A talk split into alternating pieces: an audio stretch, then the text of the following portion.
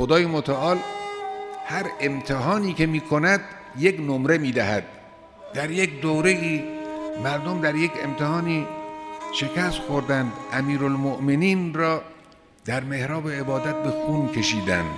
خب امتحان بدی بود. در این امتحان مردود شدن خدا اینها رو پایین آورد. کارشون به اونجا رسید که حسین ابن علی را جلو به چشم آنها کشتن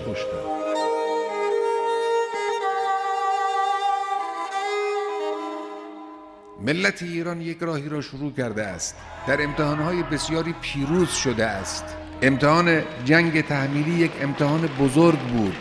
مهمتر از اون پیروزی در معیارهای معنوی و الهی بود. امروز خط اسلام خط ایمان بالله خط انقلاب در کشور در میان ملت خیلی قویتر پررنگتر و بالاتر است از اونچه که قبل از این فتنه بود. چرا؟ چون مردم خوب امتحان دادن. چون صبر خود را نشان داد ایثار خود را نشان داد. خدای متعال این ملت رو ترقی داد بالا برد. تا امروز. بعد از این هم همینه.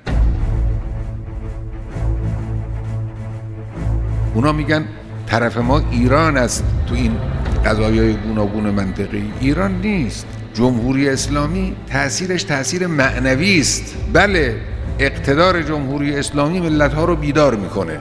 شکی نیست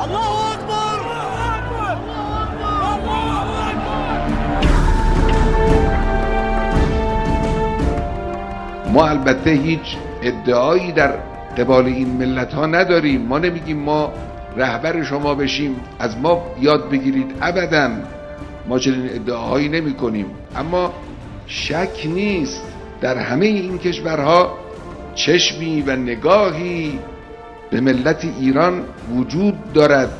مردم عزیز ما در همه جای کشور بدانند حوادث کشور ما در این کشورها به شدت دارای تأثیره. نگاه می‌کنن به کشور ما. اگر ما دارای پیشرفت باشیم دارای امنیت باشیم مشارکت عمومی داشته باشیم اعتماد به نفس ملی داشته باشیم وحدت ملی داشته باشیم اینها راه رو در این جهت انتخاب خواهند کرد. ما این راه رو ادامه خواهیم داد.